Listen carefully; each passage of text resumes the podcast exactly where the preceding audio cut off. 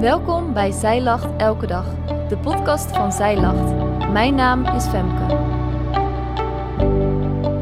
Dit is de overdenking van 12 september, geschreven door schrijfster Suzanne Verschoor. In Marcus volgt het ene op het andere wonder. Eergisteren lazen we over de opwekking van het dochtertje van Jairus en de genezing van de bloedvloeiende vrouw. Gisteren lazen we dat Jezus 5000 mannen te eten gaf met vijf broden en twee vissen. En vandaag lezen we het vervolg van deze dag, wanneer Jezus en zijn discipelen de menigte verlaten. Jezus stuurt de discipelen vooruit, het water op, en voegt zich later op een bijzondere wijze bij hen. Opnieuw laat Jezus door een wonder zonder woorden zien wie Hij is. Het volledige Bijbelgedeelte voor vandaag is Marcus 6, vers 45 tot 56. In Marcus 6, vers 47 tot 52 staat het volgende. En toen het avond was geworden, was het schip midden op de zee en hij zelf was alleen op het land. Hij zag dat zij veel moeite moesten doen om het schip vooruit te krijgen, want ze hadden de wind tegen.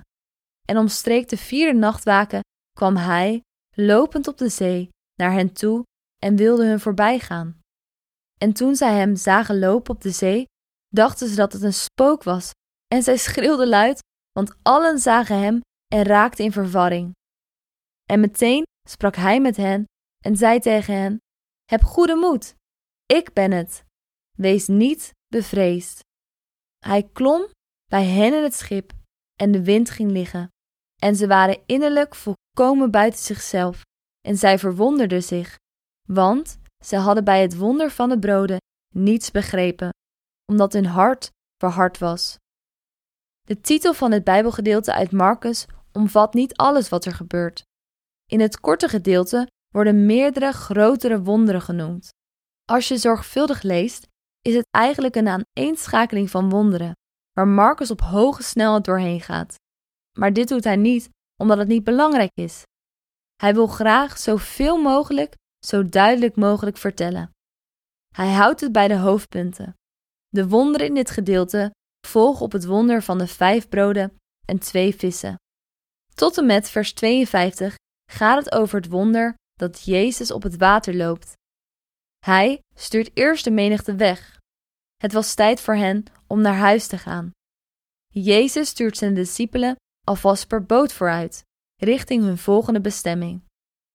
Na afscheid te hebben genomen van de discipelen, klimt hij de berg op en praat met zijn vader.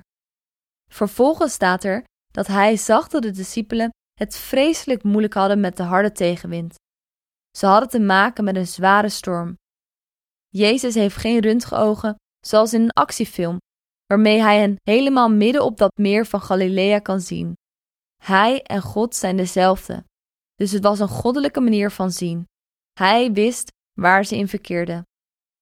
Tussen drie en zes uur in de morgen, de vierde nachtwaken, liep Jezus over het water langs hen. De discipelen schrokken zich kapot. Probeer maar eens in te beelden hoe er dat in het schemerdonker tussen de golven heeft uitgezien.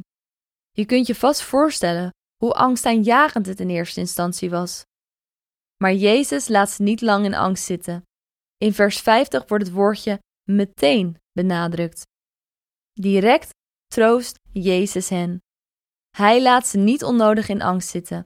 Hun angst slaat dan ook snel om in onbeschrijfelijke verwondering. Vervolgens stapt Jezus in de boot en gaat de storm direct liggen. De wonderen komen nu pas binnen bij de discipelen, ondanks dat Jezus de dag ervoor nog het wonder met de broden heeft gedaan. Nadat ze aan het land zijn gegaan, gaan de wonderen verder. Overal waar hij komt, geneest Jezus zieke mensen. Zijn reputatie gaat hem vooruit. Overal waar hij komt, verzamelen de mensen hun zieken en zij smeken hem om genezing. En Jezus geneest. Hij is er voor alle mensen die er slecht aan toe zijn. In het korte verslag van zoveel wonderen is er iets wat mij opvalt. Jezus heeft geen woorden nodig. Jezus stapt het water op zonder dat hij het water beveelt om hem te dragen. Jezus laat de wind stilzwijgen op het moment dat hij in de boot stapt, zonder dat tegen de wind te zeggen. Zieken worden genezen door het aanraken van Jezus bovenkleed. Zijn nabijheid, zijn goddelijkheid is genoeg. De wonderen die Jezus deed hadden nog een doel. Hij wilde dat de discipelen hem leerden kennen als meer dan hun rabbi, hun leermeester. Hij laat hiermee iets heel belangrijks zien. Jezus is God zelf. Hij is zo groot, zo sterk en zo machtig. Geloof je dat ook? Dankjewel dat jij hebt geluisterd naar de overdenking van vandaag. Wil je de overdenking nalezen? Check dan onze website. Je vindt er ook meer toffe dingen die jou helpen om de Bijbel vaker te openen, zoals boeken, Bijbels, cursussen en evenementen. Morgen ben ik weer bij je terug met een nieuwe overdenking. Tot dan!